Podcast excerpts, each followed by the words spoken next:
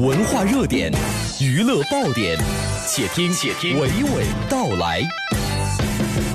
新鲜文娱声音，听我娓娓道来。各位午安，我是娓娓道来的吕伟。从今天开始，故宫博物院携手尚美巴黎，在午门展厅推出“上至以琼华，始于十八世纪的珍宝艺术展”。展览由前卢浮宫主席暨馆长亨利·卢瓦耶特策展，展出三百多件艺术杰作。大量是十八世纪末到二十一世纪初的尚美巴黎珍宝绘画及各式艺术品，将会贯穿其中，展现出拿破仑一世、约瑟芬皇后以及当时许多欧洲君主的历史人物故事。重要展品有拿破仑登基的加冕之剑。来听一听故宫展览部的张欣畅谈这次展览的文化价值。大家好，我是故宫博物院宫廷部的张欣。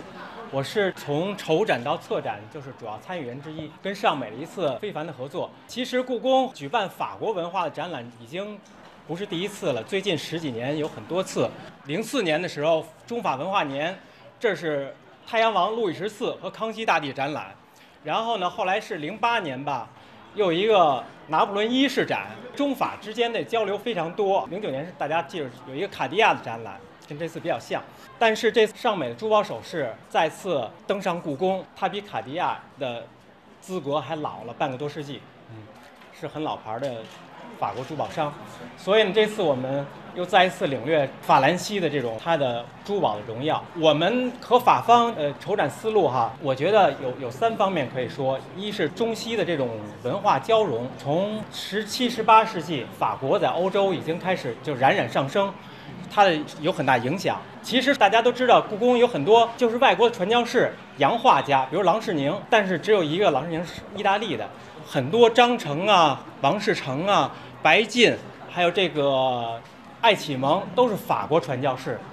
就是受法国影响非常多，直接间接的，因为法国从十八世纪起，它已经是欧洲时尚的引领人，所以甭管是有的我们这里可能有英国的文物，但是它也受法国影响，这是一点。还有当时就法国的那种中国风，对中国也非常向往。中法之间无论是外交，还有经济，就是洋运的这种贸易交流，还有文化影响都非常多。第二就是立足的就是这个。中西审美的共通点，大家一会儿在参观我们这展览的时候，可以注意到很多，比如材质上的啊，翡翠，中国人很喜欢，后来法国人也很喜欢，而且受中国的翡翠影响，首饰影响，还有很多中国风的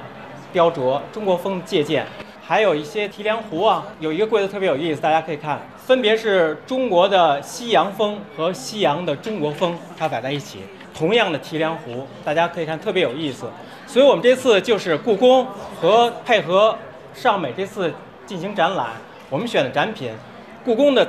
珍宝很多，大家知道一百八十万件，但是我们这只有二十二件展出，可能不是最炫的，但一定是最有趣的，就和法国的首饰放在一起是最有意思的，因为它体现着中西的文化互相影响，当然还有一些。点翠，我们在布展的时候，法国的同事对点翠特别感兴趣。法国这次他们上面有很多美丽的羽毛，西方的羽毛是怎么用的，东方的羽毛是怎么用的，大家都可以进行比较。呃，方方面面还有很多啊，还有那个异形珍珠，法国方他们称为巴洛克式珍珠，我们中国可能叫象形，把那取了一个寿星的形状，都很有意思。呃，这是审美的共通，当然还有纹饰啊，还有色彩、宝石运运用方方面。最后一点就是，我觉得故宫的首饰、故宫的藏品和法方的藏品有一个共通特点，就是他们的和皇室的亲密的关系。就是大家可以看到，无论是拿破仑的剑上的宝石，还有他皇后，还有其他，就是尚美它的传统是皇家的御用珠宝商，故宫的藏品当然是了。就是云集全国各地最好的工匠都集中在故宫，然后呢，就是为皇帝打造了无数的珍宝。当然，我们只是看了一小部分。